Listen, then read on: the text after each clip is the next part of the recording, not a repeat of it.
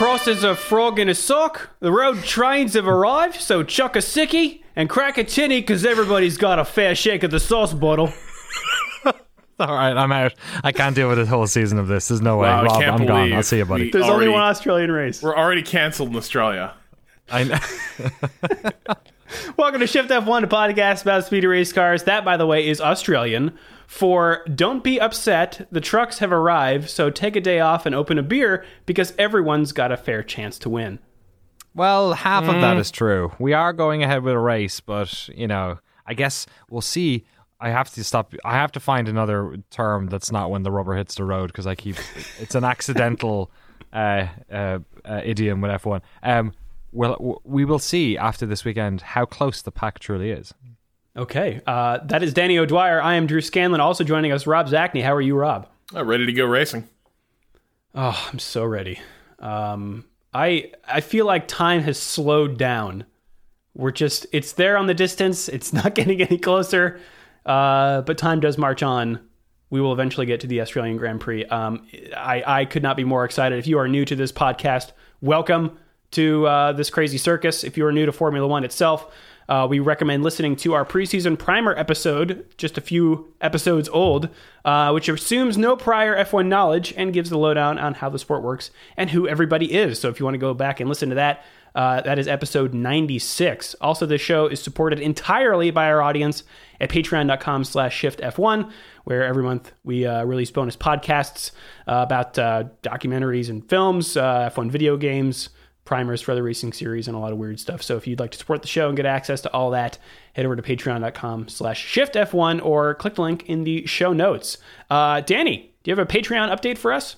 Yes, sir. I mean, we've been talking about Patreon for the past couple of weeks, past couple of months, kind of figuring out what we're going to do this year, whether or not we're going to do the same as last year or mix it up, add in some new flavor. Uh, and we're doing the latter. We're going to have an announcement out in the next couple of days. Uh, so check our Twitter and uh, YouTube channel for that as well.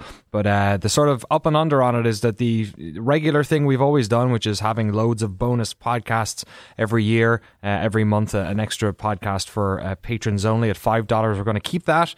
But we're going to make a new tier and we're going to be adding a bunch of video stuff. Uh, some kind of you know, people who've been with us for a long time who remember us doing uh, stuff before with video on on this podcast will uh, it'll be similar to that perhaps, uh, and we're going to keep a lot of this stuff public on our YouTube channel. Um, uh, maybe we'll have some extra bonuses in terms of places where people can chat.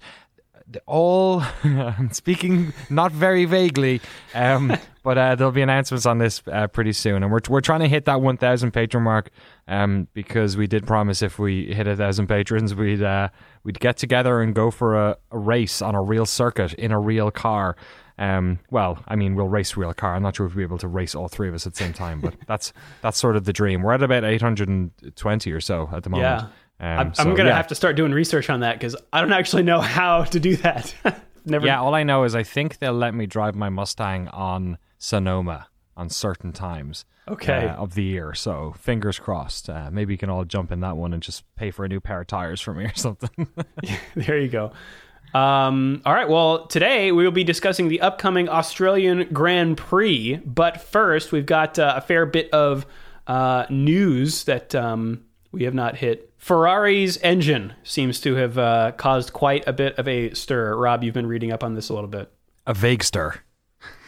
Well, now it's not just an engine issue, it's a F1 issue. It is an issue with the relationship Ferrari's generally had with the sports governing bodies and the way other teams tend to view that relationship. So I think last time we had discussed where things had left off, which was that the FIA and Ferrari came out with a kind of weird statement, which was that the matter was closed. They had reached confiden- a confidential settlement. And as part of that, Ferrari was going to help the F1 figure out how to monitor uh, fuel, fuel mix in engines. And, uh, which was kind of weird. It, like, I think we talked about, it seemed like something very close to an admission that Ferrari had done something illicit, if not necessarily illegal, that F1 wasn't happy with. And as part of the deal, Ferrari was going to help them close the loophole as, as well as deal with some, like, offer some other terms. Uh, so in the past week, uh, a number of other teams, I think it was seven F1 teams, uh, signed a statement of protest about the confidential, uh, over the confidential deal. And the issue seems to be that the, the teams are pretty much reached the same conclusion we did, which is that they're convinced something happened with uh, how Ferrari handled fuel flow last year.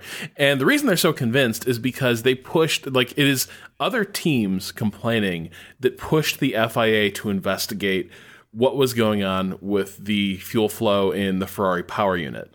Mm. And this all happened last year when Ferrari had that unbelievable straight line speed and they seemed to have an incredible amount of pace and that engine just seemed to be unbeatable. And then the complaints came in and then the Ferrari engine began to look less dominant. And it was the teams themselves that started pushing for this investigation.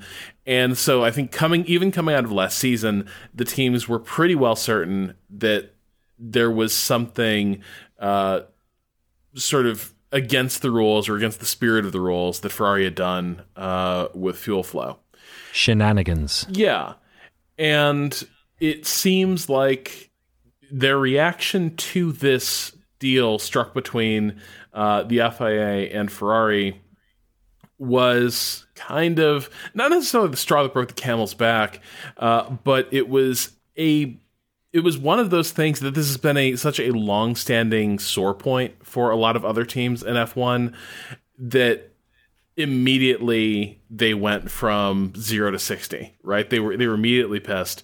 Uh, basically mclaren mercedes racing point red bull renault alphatauri and williams uh, what do they have in common? They don't run ferrari engines. Uh, they said we the undersigned teams are surprised and shocked by the fia statement of friday 28 february regarding the conclusion of its investigation into the Scuderia Ferrari Formula One power unit.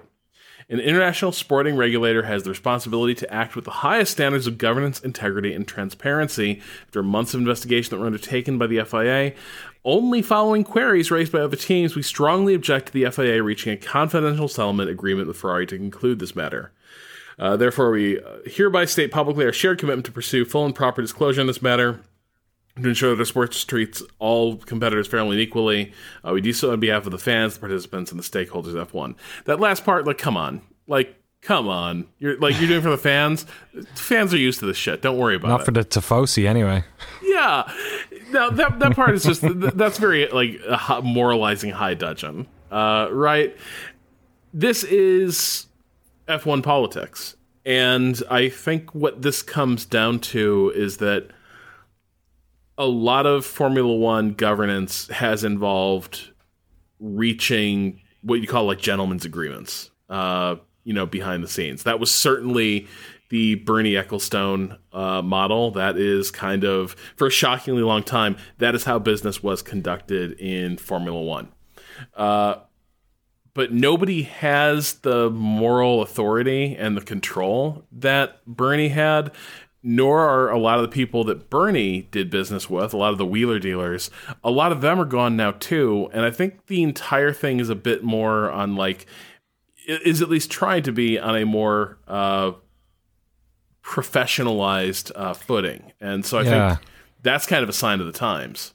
It's funny. I, am kind of a little bit surprised about how vague, uh, you know, everything has been, considering like this sort of, you know, Ross Brawn has been quite um, open about, you know, the problems with the sport and the way they went about fixing them, and like even when we were getting down to the, the, you know, conversations around how the money was getting split up, like stuff was pretty transparent in a way that we weren't really used to, and a lot of this just seemed like we don't really know it, it, you get the feeling when you read the the story when you read the letter that they wrote and also the FIA's response that like everyone knows what they're talking about but nobody's saying it. Yes. Yeah, I mean the FAA even said um, in their statement as a response to the teams writing this letter. Um, this is their own statement. The FIA was not fully satisfied, but decided that further action would not necessarily result in a conclusive case due to the complexity of the matter and the material impossibility to provide the unequivocal evidence of a breach. So hmm. they themselves are like, we know something was going on, but we couldn't prove it. So that I guess is why they settled confidentially. I don't know. It, like, it does a non-confidential settlement mean that Ferrari would have had to expose some proprietary technical stuff? Is that or why? maybe or if even if they say it like if they if they put a name to it then it becomes material like if they if they say Hmm. what it was then suddenly everyone will say oh that's what Ferrari were doing and then maybe there might be recourse for you know a lower team to argue that they should have gotten second or something like that I, like that's the only thing I can think is that that it's messy and by by talking about it or saying what they think was going on or what they ima- they they're pretty sure was going on it's as bad as saying that's what happened in many ways legally Yeah, like even the, if they can't prove it the theory that uh, Dieter Rencken over at RaceFans.net uh, proposed via a, or that a source proposed to Rencken uh, was that Ferrari was running oil-based intercooler fluids, uh, and those seep into the fuel mixture under pressure, uh, and basically give you a little boost to engine power. Um, so I guess that like that is the theory as to what the not necessarily the technology, but what the loophole was that Ferrari was exploiting. Uh, but it, it does sort of seem like the teams that dimed out Ferrari basically know what happened. Uh, everyone's pretty clear about like what was transgressed, and everyone's upset that nothing was really done about it. Especially because I think this is this is the other this is another part of this if you go back through the history of the sport over the last like 15, 20 years, the FIA can be incredibly draconian uh, with yeah. other teams that are Ferrari, right? Like you don't have to go that far back. Uh, what was it? A one hundred million dollar uh, or one hundred million uh, euro fine against uh, McLaren for a transfer of technical knowledge that a lot of people feel was pretty innocuous. Um, and it was largely Ferrari making a big deal out of it that got McLaren. You know, they basically got the electric, the F1 equivalent of the electric chair uh, that year, and so that's that's the other thing is like there's always this double standard with Ferrari, right? With Ferrari, Yeah. it's still old school F1. Ferrari is F1, F1 is Ferrari. Whatever we whatever we do, uh, we mustn't upset the Maranello operation. Uh, everyone else, you better keep your nose clean. You better play by the rules. Ferrari, you know, they have a direct phone line to God. And I think this was the in like this is just another case of that sort of being codified, and teams are sick of it. Um, and I don't, I don't know what the FIA was supposed to do here, uh, short of you know, you give Ferrari a massive penalty. Uh, you you open it up and let everyone see what's going on, um, which doesn't seem unreasonable. But this is a thing that only engineers really would have understood. I don't know how it would have played out if uh, if they had done that and Ferrari had appealed the decision. There's a sort of uh, related issue, not well, unrelated issue, but the same sort of thing happening in the run up to uh, to Australia here. Red Bull has, and this is how this this is how this works, right? It's not like I mean, the FIA does have inspections, but typically what happens is one team will notice something about another team, and then not say that, "Hey, FIA, Mercedes is doing something wrong." They'll say, "Hey, FIA, what's uh, what's actually the rule here?" Like in this weird can, sort can of we do that Right. Yeah. So uh, Tobi Grüner, a uh, a reporter at Auto Motor und Sport ooh uh, in Germany, says that uh, Red Bull has questioned the legality of Mercedes' rear brake ducts. Uh, the FIA reacted by sending out a new technical directive, TD 014/20, uh, to clarify what is allowed. This forces Mercedes to make modifications to avoid trouble at Melbourne. but they can keep their weird airplane driving wheel Oh yeah, for sure. okay Well, that's because they talked to the FIA directly, and boy, wouldn't it be embarrassing for the FIA to go back on that now? yeah Um, yeah, I mean, this is it's all part of the rich pageantry. Yeah, I agree. Uh, speaking It's of it's going to things, be wild next year. If we think this is what it's like this year, just think about what's going to happen when the new Rex come in. It's going to be we're gonna, Didn't- the fan fan car is going to turn up again. didn't Ross Brawn say that he that, like he brought in some like game testers basically to try Oh, wow. to subvert the new 2021 rules That's amazing. and then close loopholes that way? That's Yeah, great. it's- That's like it's like employing hackers to to Right. find holes in your system. That's or Vinny right. Caravella. um, all right. Speaking of stuff uh, before races, Bahrain um, will happen in light of the coronavirus with a twist. Uh, the Bahrain circuit um, will not allow any spectators into the stands for the track. So we will have, much like a lot of other sporting events going on around the globe, uh, Yeah. a, a race with no audience, which Oh hell yeah! Then we can bring Korea back. uh, I think I mean, this is going to China be weird. was uh, yeah. Oh no, I'm sorry. I was I was making reference to the fact that Korea was like wildly underattended. Uh, the totally years they no. were I'm there. yeah no, and I'm, I'm I'm making the same point about China, which like always had that. Doesn't it hold like two hundred thousand people and like fifteen thousand turn up or something? I mean, there are all those grandstands that are sort of covered in tarps and Yeah. with logos put on them, which always like- seems damning. It's like the Oakland Coliseum with that like top thing that just has a big Raiders flag on it during A's games. or uh, I think it's it's the uh, where the uh, where the Saints play. The seats are all different colors, so you can't tell. Oh, that's great. That's really good. I like that. Yeah, it's Um, crazy. At the moment, Italy, same thing. Like all the Serie A games, uh, the Six Nations has cancelled a bunch of games. But yeah, it's the the playing in empty stadiums thing is something you get used to in Italian football because usually they they've done it where they've banned entire fans for seasons from going to Oh, games. Um, so that kind of happens. Oh, wow. But uh, Okay. yeah, it's the, the, I mean, there's a there's a history of uh, some some pretty bad uh, ultra ultra fans in in Serie A with specific teams. Um, but yeah, this is this is going to be interesting. Um, no, this was a fairly well attended race. So Yeah, and they did issue refunds, but that's a lot of like plane tickets you can't get back and hotels and stuff. Um, Ross Brawn also did say, like you mentioned, Danny, that Italy is kind of locked down now. right, Um, I don't have work, any. work is okay though. I believe. My- yeah, my, my I- understanding is work between cities and in and out of the country is basically being restricted to uh, work trips or uh, like serious family trips or something like that. Okay. Um, they're basically like checking your papers. Uh, if but basically tourism traffic is is uh, and non-essential travel has been uh, entirely uh, locked down.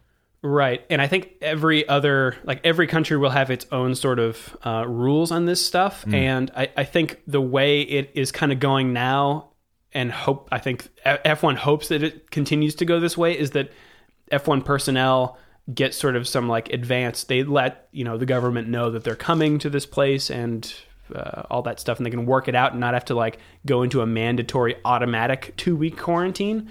Um, but still, it's all kind of still up in the air. Uh, Ross Brawn uh, of Formula One um, says obviously, if a team makes its own choice not to go to a race, that's their decision. But where a team is prevented from going to a race because of a decision of the country, then it's difficult to have a fair competition.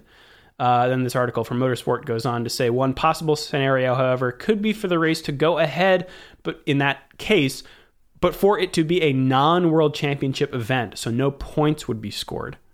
I, like I think they should lean into it. I think they should absolutely do that. That happens and reverse the grid. Like make it Yeah, make it a weird. fun race. Make it a weird fun race. Like I, I- I think that will be the idea of them going ahead with the races without audiences. I hadn't really considered that as a solution, but I guess it does kind of work considering the vast majority of people will obviously be watching um, remotely. And so much has been in, invested in this already, right? I, I can see Formula One being like, all right, well, we can't have fans, but like, we can't just not do this. Like, there's TV rights locked up. They Hmm. already shipped everything over there.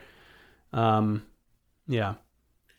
I'm also like, interesting- how many organizers can afford to do this? Like that's that's the other thing, Yeah. right? How many organizers can just be like, you know what, we'll run it without uh, any attendees, and uh, we'll, we'll. They must be getting a kickback though. Surely, like they couldn't. The FIA must be paying or sorry, uh, Formula One must be paying paying them something to still run it. Because like surely the gate receipts is is like Yeah, I mean, there's there's probably more to it than that, but I don't know how like I, i'm just curious what the financial picture is like uh organizer by organizer especially because as i understand there's not really a one size fits all uh like Right. venue contract right like there are places f1 has sort of beaten down the door to get into and there are places that like you know the annual hostage taking of the german grand prix uh which Yeah. finally culminated in it being canceled uh this is like the nature of F1 is that it seems like people are getting different deals for hosting an F1 race, uh, or people are, or people are just uh, having different reactions as new terms come into effect. But uh, this is a part of the sport I haven't paid a great deal of attention to. Uh, but it, does seem like there's a lot of venue operators who can barely afford to get these things off the ground, much less uh, you know run it to an empty uh, venue. Totally. And if you're going to pick one venue that was going to be able to pay for this thing and had like, you know, uh, po- deep pockets to be able to do it, you'd, you'd pick Bahrain. You'd maybe go for Abu Dhabi next, but like they'll be fine. It's when we get into the European races, whether or not, um, and, you know, places like Baku where you, you really start to ask the question, you know, who's, who's paying for it? Well, uh, Australia is full steam ahead, but this news article just published on motorsport.com. A restaurant next to the Albert Park track is at the center of a coronavirus scare. You're kidding. You're after a 70 year old Australian man who has since been diagnosed with COVID 19 attended a function there on Saturday. cool. I mean, You old social butterfly bastard. I know. Why couldn't you have stayed at home? You've had 70 years of partying. Um, yeah, it's just it's so hard to talk about this thing and to try. Like I put up a poll on my Twitter to see like what people thought. How many races will we end up having by the end of the year? Um, and it was a pretty even split between like you know I broke it up into like five to 10, 10 to fifteen. You know, to, in quarters. It's it's so hard sitting at this end of the story. We're either in the first chapters of a horrific you know, global event that will define the next decade, or maybe we're past the curve for a lot of countries, and and hopefully it'll slowly slowly get better. But it's just like in one way, it seems silly to be talking about it in these terms because you know who knows in a year's time we might look back and go wow what a what a strange you know uh, uh, way to to to chat around this like very you know dangerous thing that happened or in many ways maybe everything will just be grand and they'll run all the races empty where they have to it's just so strange everything about this just feels like i wish i knew where it was going but i Yeah. have no idea Yeah. Uh, well, speaking of oil rich nations, Rob, what's Yeah. this next news story here? oh are we Uh, getting rid of gas is that are, we- are we finally going green Yeah, Rob? everyone's going Tell green. me yeah, uh, as part of F1's uh, carbon neutral uh, initiative and uh, support for green energy, they signed a deal with Saudi Aramco. Uh, so they signed a long-term sponsorship uh, with like the biggest oil company in the world. Um, so that's an odd look. Um, Saudi Aramco is uh, regarded as like one of the biggest uh, carbon emitters in, in the world. Now, admittedly, again, this, a lot of this is because when you're talking about oil companies, a lot of the terrible numbers around them are people folding in downstream use. Like Saudi Right. Aramco produces the oil, sells it to people who then do a whole bunch of shit with it, and Saudi Aramco is the one who like ultimately those emissions are charged back to. They, Nevertheless, yeah, they just pick the tobacco. They're not. They're not telling you to smoke it. Yeah, exactly. Like, I mean, it's. I, I, I think it does get a little too reductive to say that it's like just fossil fuel companies because part of it is also like there is demand. Nobody is really like people are fulfilling the demand and not really giving a damn about uh, where the ener- where the energy is sourced, what the, what the source is. So I think there there's that element of it. But nevertheless, oil companies uh, sort of have notoriously been at the forefront of climate change denial. Uh, you know, trying to undercut cleaner energy solutions and the notion that F1 literally a year after making a pretty like making a big deal out of the fact that they're trying to go green uh, to sign a long term sponsorship deal with Saudi Aramco kind of highlights how ridiculous the entire initiative is, right? And sort of how, how hollow it is. Hopefully, they didn't get paid in stocks because uh, it's been a rough week for crude. yeah, I mean that's that's the other part of this, right? What a what perfect timing to sign this deal with Saudi Aramco just as it looks like the bottom might be falling out of the oil industry a little bit. Um, and that's probably going to rebound, but uh, right, it's it's either that or it's economic terrorism against Russia to try and bottom out the market. Like right. it's kind of, it, you know, the the jury's out on what's what exactly is going on right now. What's going on, um, Danny, with video games? Oh, video games. God, I thought you'd never ask. I never get to talk about video games, Drew. Well, none of us do, really. Um, in a rather, I don't know, surprising development, I'm excited and surprised by this. Uh, F1 has appointed uh, Frontier, who are a uh, studio out of the UK who make the Elite uh, video game series, Elite Dangerous, rather. Um, uh, the founder of the studio, uh, David Braben, is, is famously the creator of Elite. they also made a really good Jurassic Park Evolution, I believe it's called. It's the um, the Jurassic Park management game. Yeah, they you... some of those like uh, not real time strategy, but like management sim style, like Zoo Tycoon. yeah, Zoo too? Tycoon, Roller Coaster Tycoon. Um, I don't think that was. They did a it, no, Planet Coaster. Which one did they do? Yeah, they, is that yeah? Um, yeah, they make a lot of these games that are, you know, either space flight simulators or management games, but they have been brought on by F1 to create a new series of official management sims. Uh, these are separate to the uh, Codemasters Formula One games.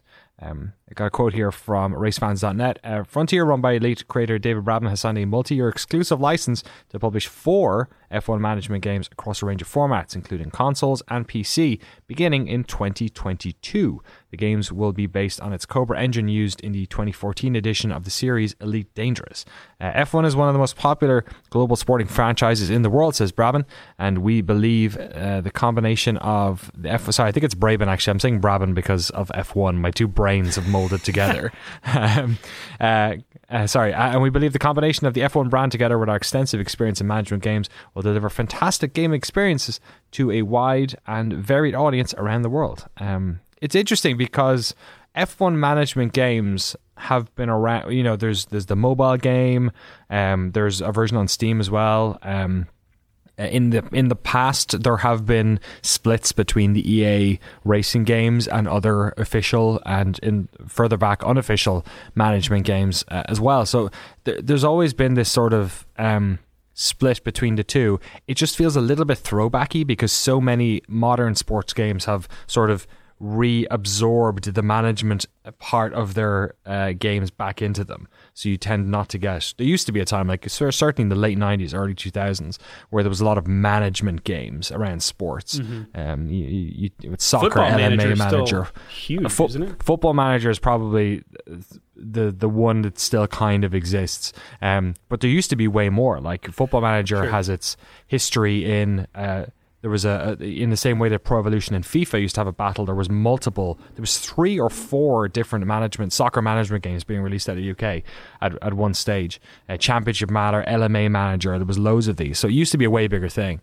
Um, so it's interesting. I think I I could see it working well. Um, I think there's a lot of management stuff that if you put it in the F1 game, it, it it's a different muscle, right? It doesn't feel as it's not the same thing. It's like it's like you know, playing a game of football, playing a game of tennis, and watching tennis, they're the same thing, but the actual participation or the way you're doing it is is totally different. So I'm excited, and it's a good developer for people who don't follow games. Frontier know what they're doing. They have a pretty good yeah. track record. They have a pretty good track record working with other people's intellectual properties as well. But they have a track record of not making management games in the style of a true sports manager, right? Like I mean, I think there's there's a big difference between uh, Frontier make like diorama games is Yeah. kind of the way to Yeah. put it, or like you know, little little like uh, sandbox managers where where part uh, they can be very very nitty gritty.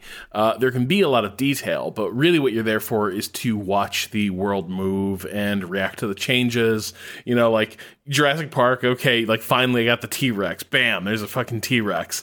Now to, now to wait for something untoward to happen around that T Rex. Um, which I guess is the equivalent of like signing Alonso, uh, perhaps in an F1 management game. Um, but I think you know when you bring up like the esteemed management series uh, that are, that are out there that have been there in the past, not so much around motorsports, but like one of the reasons people get obsessed with like out of the park baseball or with Football Manager is because these are games built with a really detailed and statistically supported model of the sport in question right? Like, uh, you know, Football Manager sort of notoriously is used as sort of a, a crib for a scouting staff.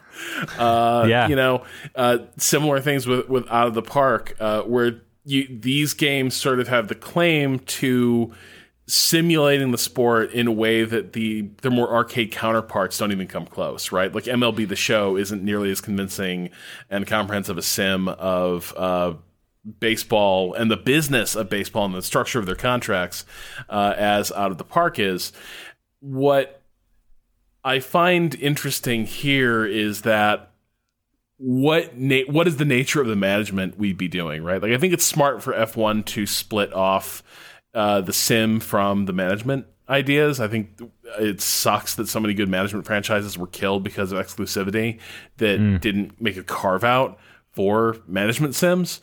Uh, but when I think about what would Frontier's version of lo- this look like, we don't really have convincing models for how F1 works as a sport, right? What we know Yeah. is, do you have a lot of money, and are you one of these three teams, and can Right, just throw yeah. uh, throw resources at it? Uh, so my my guess would be this might look a little bit like a really fancy, like really fancy version of those uh, Kairosoft games.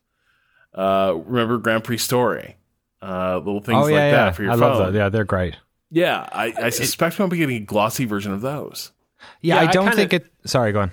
I, I- I see this going one of three ways. Either it is the spreadsheet style of Football Manager, uh, or the um, the top down uh, like big strategic decision of a team principal, say, or a strategist that Motorsport Manager does, uh, or it's just F1 Tycoon and you're building like a circuit and there are tracks and people are coming to your Grand Prix.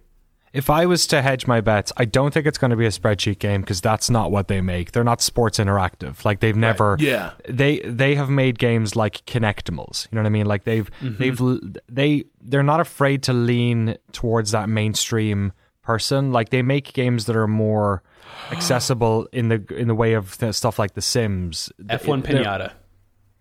well, hopefully not, because that that is literally the Viva Pinata is like one of the hardest management games ever made, and it was aimed at children. So I think like, and I love Viva Viva Pinata, but that is a nightmare of a game design um, for the audience it was supposed to be made for. I think I think Frontier are pretty sharp when it comes to making stuff that's like. Um, like they've, I'm just looking at their games here. They've made uh, Planet Coaster, Scream Ride, and Thrillville. Those are like three different like difficulty, and of course, and Roller Coaster Tycoon. They've those are like different different stratas of difficulty. Um, and I think they've fine tuned it over the past couple of years in making games like uh, Planet Zoo and Zoo Tycoon, which I think are fantastic.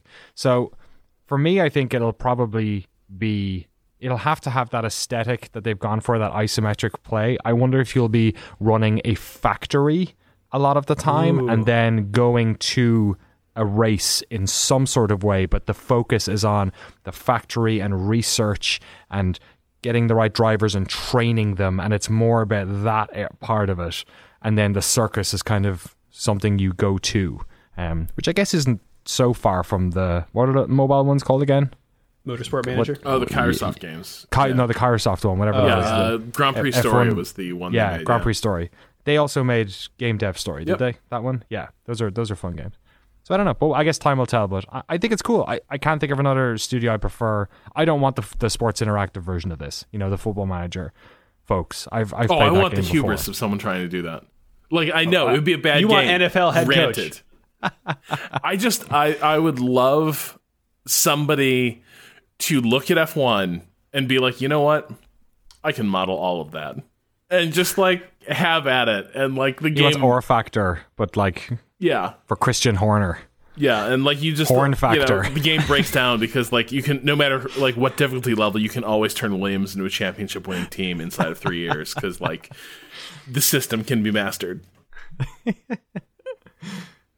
Well, speaking of mastering the system, Danny, you want to take us to this system?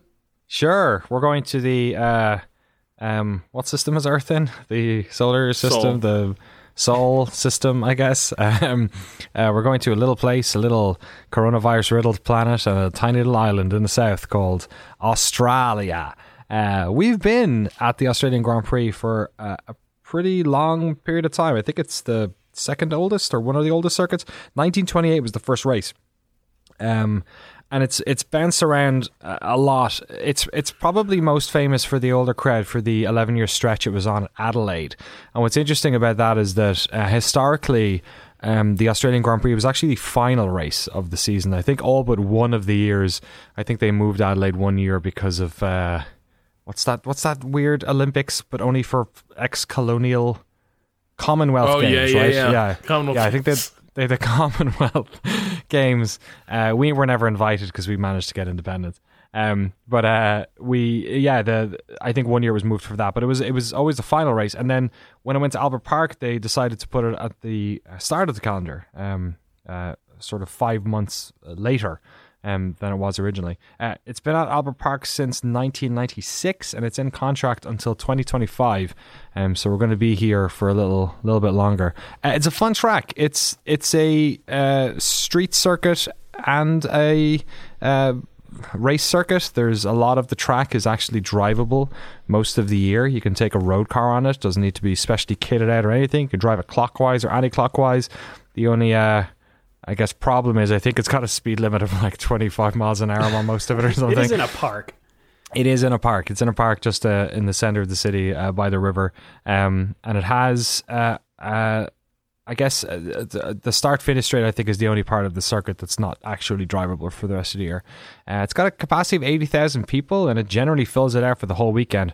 Uh, Five point three kilometers. That's three point nine miles. Uh, Sixteen turns clockwise. Three DRS zones. They added the third one. I think it was four years ago now. Um, uh, there's a double DRS on the either side of the second and third corner, um, and then there's one in the back stretch as well before you sort of dive into the slow little arena um, before the pit lane. Uh, and it's a fun track. Drivers seem to seem to really like it. What's interesting about it is perhaps um, that Lewis Hamilton hasn't traditionally done particularly well here. Uh, the last time he won was in 2015. He actually uh, almost won in 20. 14. That was the year that his car broke down, and you may remember the incident where he had to walk back to the pits in his full kit, and the security guard wouldn't allow him into the paddock because he didn't have a pass. so there's a great clip where he flips up his visor and says, "I'm a driver," and like literally as this is happening, he has like TV Wait, cameras pointed a- at him. like as Yeah, if the helmet wasn't. Yeah, as, yeah, he's literally wearing his gloves, his boots, his full race kit. Um, and it's during the race, and the guy was like, "Yeah," and yeah, so he ended up letting him in eventually. Um, Since uh, yeah, so he won it the next year, 2015. Nico Rosberg won it 2016. Uh, then Vettel got a brace, 2017, 2018, winning it, and of course last year Valtteri Bottas started off his his uh, his positive start to the season um, last year. I mean, those last three winning. years, it, it all just we all got uh, bait and switched. Totally, yeah. It's uh, I don't know This what is. Vettel's year. Oh, this is Vettel's year. Oh, this is Bo- Bottas' year. Oh. So yeah, exactly. If so, if Hamilton doesn't win this week, don't think it as some sort of uh, a sign of things But to if come. he It- does, But if he does, well, maybe maybe we should be worried then for all the other reasons. Uh, some other historical things on this track. Uh, turn uh, three down the bottom of the Whitford Straight is where uh, Martin Brundle had his famous crash before he uh, ran back to the pits and got in a second car uh, that was almost identical to the crash Fernando Alonso had. I believe it will be three years ago now. Yeah, there's some great slow motion footage of that one. This is the crash where he got out of the car as quickly as possible so his mother who was watching on television wouldn't be too worried.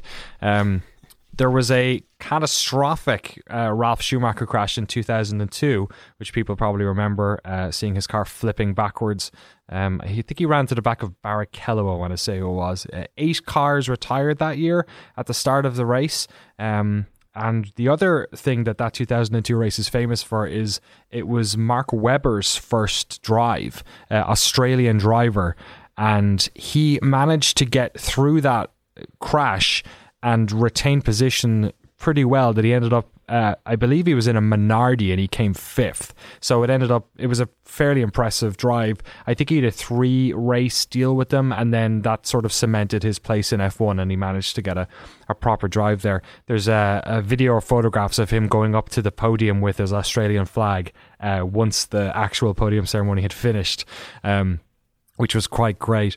A, a, sort of a mirror to that one is what happened to Daniel Ricciardo then in his first uh, Australian Grand Prix, where he ended up placing, I think it was second, and then after his the first race, one with Red Bull, right? Sorry, you're right. Yeah. Um, and then it was after the race that they had, I guess, gone over fuel um, allowances Yeah. for the race, and he ended up getting. Um, I'm not sure if he was DQ'd or lost fi- a couple. I think he might have been DQ'd. Um, and then so he was on the podium, but then they uh, ended up taking that away from him. Uh, and then uh, going back a little bit further, the year I was born, 1986, where Nigel Mansell famously lost out to Alain Prost for the championship. He had, uh, I think it was a suspension failure halfway through the race. And then they were worried about the other car or somebody else having problems, so they pitted. And then that's how Prost ended up coming first and winning the Drivers' Championship and clinching the Constructors as well. So, um, plenty of uh, history um, in uh, in the Australian Grand Prix. Uh, that one, of course, happened at Adelaide, not not here.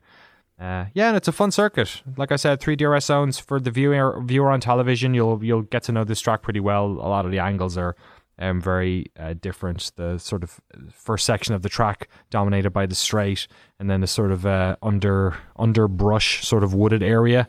Um, then the back half being around the lake uh, into the, the, the, the DRS zone, and then uh, around uh, As- Ascari and Stewart, uh, and the Prost turn.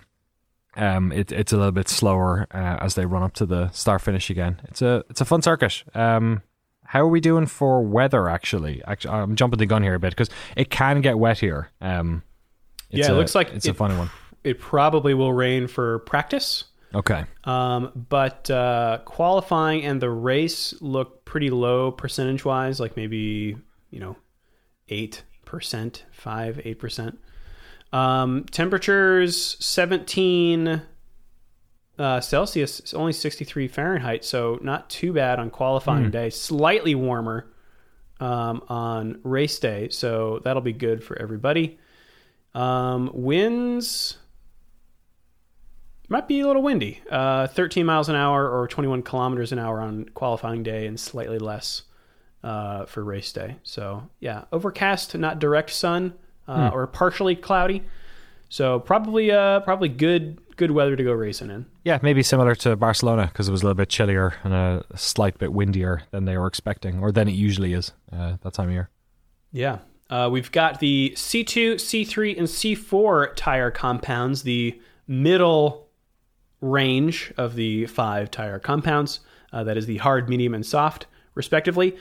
Um, everyone looks to be taking similar allocations to tires. So for for those uh, for whom this is um, a, a new concept, you get to decide The cars have tires. yeah, the, first of all, there are four tires in each car. Um, 13 sets each driver gets to take into the weekend that has to last them through practice, qualifying, and the race. Um, and you get to decide how many hards, mediums, and softs uh, you take. So uh, that is decided, you know, weeks ahead of time. Um, but generally, every driver takes a whole bunch of softs, a few mediums, and then very few hards. So, and that's that's kind of the way it's going here. One or two hard tires, uh, between one and three medium tires, and then either nine or ten soft tires. And it's, it's only uh, the Racing Point cars actually that are taking eight soft tires, uh, three mediums, and and two hards. Uh, looking at Haas, uh, I know who have had trouble with tires in the past, especially at Australia. Oh my God, they're going yeah, they're going one hard tire, two mediums, and ten softs. So uh, I think I think they need four. You can't just put one hard tire on, Drew. I think you need to make has to be a set. these are sets. It's just sets. Of oh, we have fun on this podcast. We sure do. These are the jokes. uh, we don't have any driver standings to go over. Everyone's at zero, which is very exciting. Um, and we don't have any uh, leaderboard news to go on um, for our fantasy section. Uh, although I did want to just uh, point out that my team is set. Um, I've got Verstappen, Perez, Ricciardo, Kvyat, Magnussen, and Mercedes. You pick five drivers and a and a team. Um, and there are some already fantastic names in the Shift F1 official Oh yeah, uh, fantasy league. By the way, there's always a link in the show notes if you want to join us. It is free, of course. Um, Kevin has a team called Signs of the Times. that's pretty good. That's pretty good. Nick has Winnow Winnow Marlboro Dinner. Should be Dino, surely. Uh, Jeff has a team called O Canada. Okay, I get it. Yeah, yeah, I get it. And uh, Sarah has Haas of the Rising Sun. Oh, that's good. Um, my friend James, uh, who's uh, recently started listening to the podcast, he got in, I think, through Drive to Survive as well. Nice. Uh, he has a team called Ver Not Stappen, Wow. which I thought was pretty good. Um, although I looked at his team and he has George Russell on it, and I'm like, no, man, you got to move the money around and get someone else there. it's not going to work. Uh, yeah. Again, you can you can join our official league uh, with the code in the show notes. Should we take it to some emails, Danny? Hey, let's take it to the email, shiftf1podcast at gmail.com or f1.cool slash emails if you're a cool dude. Uh, Drew, you want to take this one from John in Portland, Oregon? Uh, yes, I can. Uh, or if you're a cool lady. Um, Oh, sorry, of course. Cool person. yeah. John from Portland, Oregon says, Hey, shifters, longtime listener, first time caller. Thanks for all you do. You're welcome, John. Um, question about tires. Why does Pirelli have a lock on providing the compounds? I know Firestone bowed out prior to Pirelli, but, uh, but is that a contract? How often is it re- reviewed and renewed? Uh, also, what is it about the Haas setup that is causing problems with tires that other teams don't seem to have? Are the races where there were problems Okay. Uh, are the races where there were problems races where the Haas drivers were out of sync with the rest of the pack? Uh, or is it more of a mechanical problem in keeping the temperature consistent? All right. Uh, so, first of all, yes, we used to have multiple, before my time, there used to be multiple tire um, constructors, I guess. Yeah, two, 2006 was the last time, was when Michelin and Bridgestone were, were bouncing around. Um, and Pirelli has been the sole tire provider since 2011 um, and recently renewed their contract to supply from 2022 to 2023. So a four year deal. So that's about how long those contracts last. But yeah, that would be signed with uh, with Formula One. Um, in terms of the Haas question, like what was what was their deal? Tough to know. um, but The million, million dollar question, right? yeah, I mean, from the way that they talked about it, uh, and the way that other teams have sort of talked about this generation of cars, um, for all the cars, there is a very narrow window that the temperature need, of the tire needs to be for your car to be uh, most efficient, and that's because you know you want your tire to be uh, warm and tacky so that the car sticks to the ground, um, but not so hot that it degrades, and not so cold that it's just a you know effectively a piece of ice. Um, so there's a really narrow range, and Haas, I think, out of everyone, uh, had the narrowest range, and why that was the case was the big um, the big question for them. So uh, you could you could sort of see this play out where their car was working as intended during qualifying, um, where they could, you know, carefully dial in with their outlaps how uh, hot their tires needed to be. Straight out of But tire then- warmers, mind you. Yeah, Yeah. straight out of tire warmers. But then when you're out for you know two hours on a racing circuit, you don't have a lot of luxury. Um, and then they subsequently plummeted. So uh, I hope that answers your question. Uh, Rob, you want to take this one from Doug in Tokyo? Sure. Uh, Doug writes, Hey, Danny, Drew, and Rob. Caught some of the discussion last week in the testing episode and wanted to add context for the cost of shipping and why it might be smart to rationalize and reduce the amount of cargo shipped for the F1 traveling circus. A major sponsor and supplier of services for the World Endurance Championship is DHL. They have some graphics and press releases about what goes into moving the WEC around. For 33 cars, they move 120 tons of cargo per race. That does not include the nearly the amount of team motorhome setup as for Formula 1. For the races outside of Europe, this logistics challenge is massive. When the round set for Brazil in February was cancelled, there were only a few locations considered for an alternate race because of the shipping logistics, hence why the Circuit of the Americas was chosen. Moving cars around is expensive. Doing so by ship is cheapest, with emergency shippings of cars or large cargo containers reaching into six figures. As Wow. the GT3 team found out when their car missed the ship from South Africa to Australia to go from the Kyalami 9 hour uh, last November to Bathurst 12 hour this February. Reducing the emissions spewed by container ships is vital. Reducing the necessity of air freight is equally important, so moving the calendar for F1 around would make some sense. Looking forward to another exciting season of speedy race cars in Japanese prefectures. Uh, yeah, that's really interesting. I do wonder how much, like, getting a GT3 car from South Africa to Bathurst uh, across a period, like when you have those races three months apart, is such a different world than the one that the F1 calendar has teams operating in. And that's kind of my question is like, what is the top speed of a cargo ship, you know, sailing around, you know, from, you know, the, the South Pacific? Uh, that is going to be one of the major hurdles for this, especially because car development is happening in that period. Um, but I'm, I'm with you in the sense that anything you can do to reduce the amount of air freight seems pretty critical uh, from the standpoint of emissions. And it seems like there's probably a lot of efficiencies that the F1 calendar is just leaving on the table, right? And at some point that needs to be rationalized. That gets tougher to do when your calendar is also kind of this hodgepodge of things that were added not really co- cohesively, right? Like the F1 calendar is a product of a lot of compromises and negotiations over the years. Uh, but it does seem like, you know, not that the Aramco deal doesn't make us question F1's commitment to uh, lowering emissions, but it does seem like there's a lot of low hanging fruit here that they could be uh, reaching for. There's a uh, an article on Formula1.com that was just uh, posted recently. It's an interview with the Haas race team operations manager, a guy named Jeff Simmons, who is basically responsible for packing everything and shipping it to different locations. Personally, Put a car Yeah. into a big Pelican case. Um, bubble wrap. he says that uh, it's 34 tons per team um, that need to go to each location by air and eight by sea. Um, and eight or that eight tons is stuff that that doesn't change, right? So that's like the garage, the you know the TV screen for the pit wall and stuff like that. Um, and uh, he says if you were to do everything by sea, Formula One would need a 63 week year. Make it happen. Yeah. So my uh, my modest proposal for this, what do you guys think? Go for it.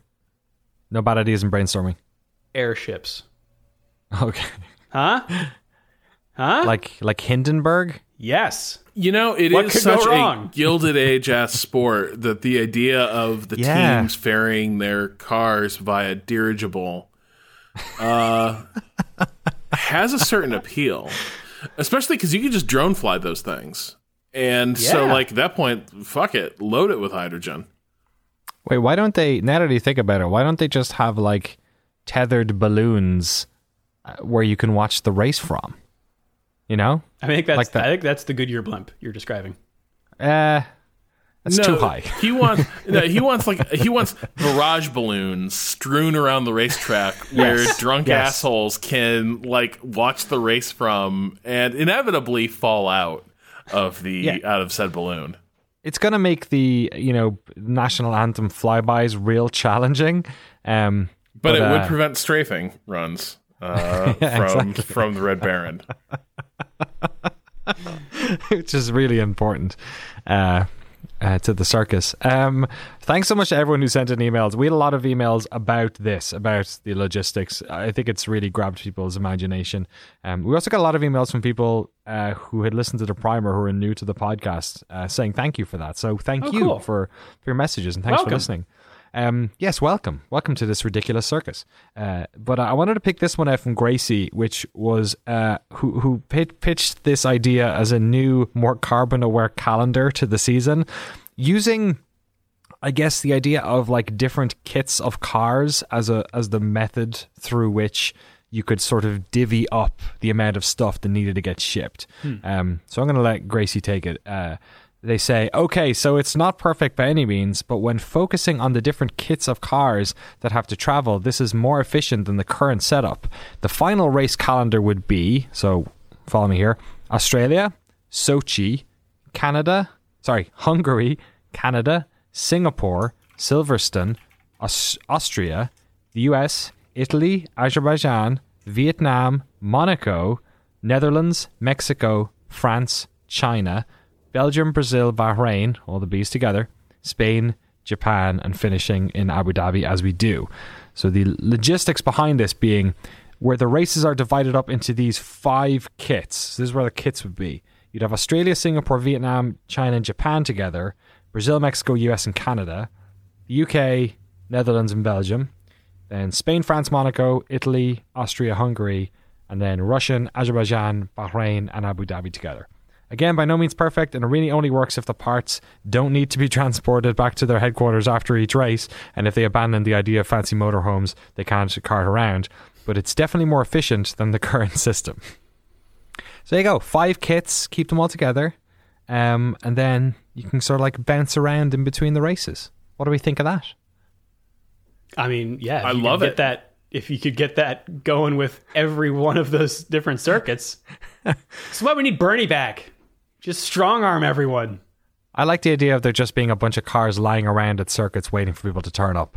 Maybe you could rent them out or something. I love the idea of Bernie being the one to sort out like this this damn carbon inefficient calendar. Like you wouldn't deviate the entire circus wildly off course to change a nickel somebody dropped. Like that like that's how we got here. Bernie, Bernie's not long for this world. He doesn't. He's he's tapping out in the next you know decade at least. He's he's not he's not too worried. I'm No, sure. I, I think he'll he'll be like Castro. He'll just go forever. uh, if you'd like to email us about your your uh, your carbon neutral plans, you can hit, hit us up at uh, shiftf1podcast at gmail.com or f1.cool slash emails. You can also hit us up on Twitter at shiftf1podcast. I'm at Drew Scanlon. That's at Danny O'Dwyer and at Rob Zacny. That's us around the internet. Should we take it around the world, Danny? It's time to race around the world. Yeah. Oh man, racing has begun again. There are so many uh, different events on this calendar now. The World Rally Championship is in Mexico. Uh, the supercars are supporting Formula One this weekend, uh, which will be fun. The Gander Mountain Trucks are at Atlanta Motor Speedway, uh, along with uh, the Xfinity Series. Is that Atlanta, Georgia, or the lost city of Atlanta? It's the one under underwater. Yeah. Uh, the IndyCar season also starts this weekend uh, at the Firestone Grand Prix of St. Petersburg at the Albert Russia? Whitted Airport, uh, St. Petersburg, Florida. oh, okay. Slightly warmer. uh, the NHRA, they're round three. They're already underway. They're at Gainesville for the Amelie Motor Oil Gator Nationals. Excuse me, Amelie, like the, the Like the French movie? art house Yeah. movie. Yes, uh, she's Great. got an alligator. Very quirky. uh, we got NASCAR. Oh my! That's right. We're already around five. Uh, also in Atlanta for the Folds of Honor QuikTrip 500. Folds. Folds What like like Ben Folds. all right, actually I need to Google this now. Is Ben Folds sponsoring this race, or Please tell me There was this piano. about folded American flags. in the in the back of uh, a Gander is. Mountain truck. Okay, yeah, that's what I figured. what was it? It's g- it's Uh, for military families. Oh, okay. Right. Okay. There you go. One or the Uh, other. Formula One also heard of this that. weekend. Maybe you've heard of it. Uh, Thursday, March 12th uh, at 9 p.m. Eastern Time on boy. ESPN News Oh no. is practice one, uh, followed baby. by practice two the following day at 1 a.m. Oh, so Oh, this God. is good. These are the good depression hours. Oh, this Yeah. is when Oh, F1 no. is at its most real. I've just realized that daylight savings is going to make this even harder, isn't it? Oh, yes. Uh, practice three is Friday, March 13th at 11 a.m. on ESPN News, followed by qualifying Saturday at 2 a.m. on ESPN 2. P three was 11 p.m. Uh, You said ye- AM. Yes. It's making sure they're not having a 12 hour gap between the two. Ye- there must be a typo here. God, I hope so. Could you imagine? We're gonna practice and then I don't know, just go for a nap, have a siesta. It must be 11 p.m. Has to be, right? It's 11 p.m. is practice three, and then uh, qualifying is uh, 2 a.m. Gosh, on ESPN two, uh, and then we've got the race Sunday, March 15th at 1:05 Hmm. a.m. on E ESPN. In the United States, that is. 405. Future Think they Danny, will drain you cover? pick it up? Oh God, Danny Ric yeah, just demolished. wasted that car on. God, I've never. That is that the fastest retirement, like except for like a non-starter. That must be the fastest crash, Yeah, I mean, except that, for like, like going into the back of someone who hasn't who hasn't pulled away. right. Right? Yeah, That was so bad. record. Yeah. Speaking of records, actually, um, Kimi only needs 10 Grand Prix starts to beat Rubens Barrichello. As what? Most laid back driver.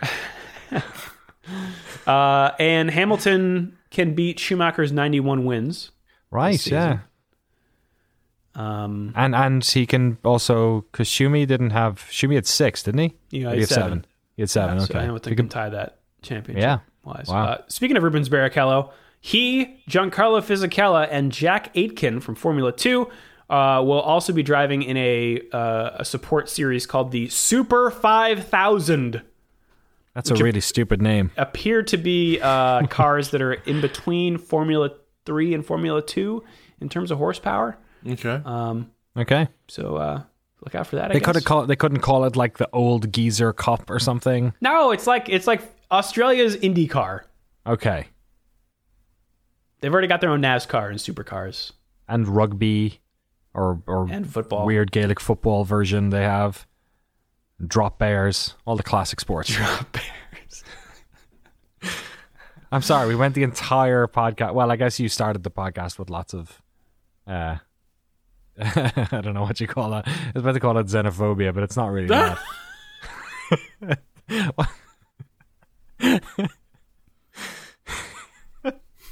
I'm not scared. Look, I'm Drew embracing. was just overcome with the Anzac spirit.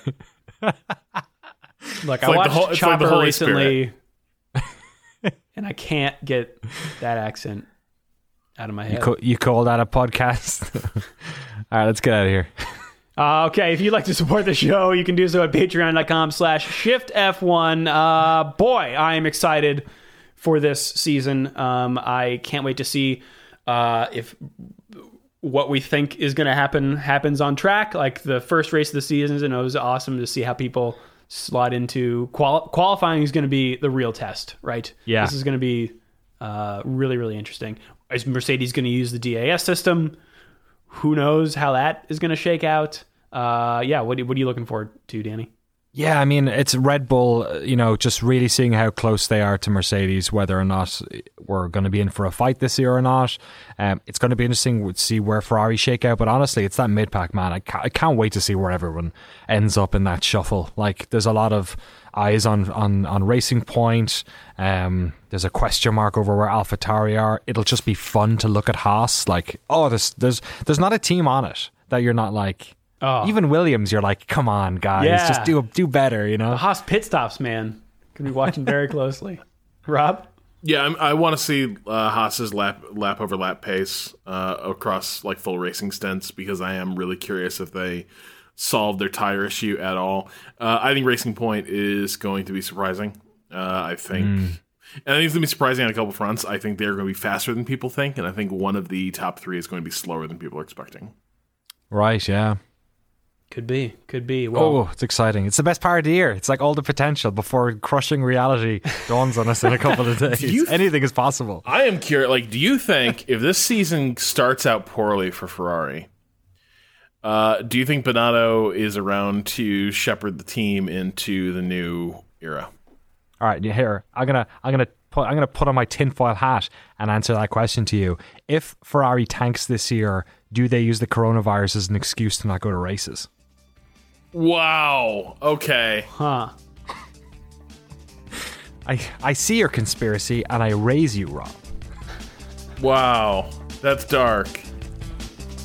But it would it could be a way to save your career. Right? Huh? We shall see. well, uh, that's it for us. Have a good race weekend, everyone. We will see you all next week. Nhau.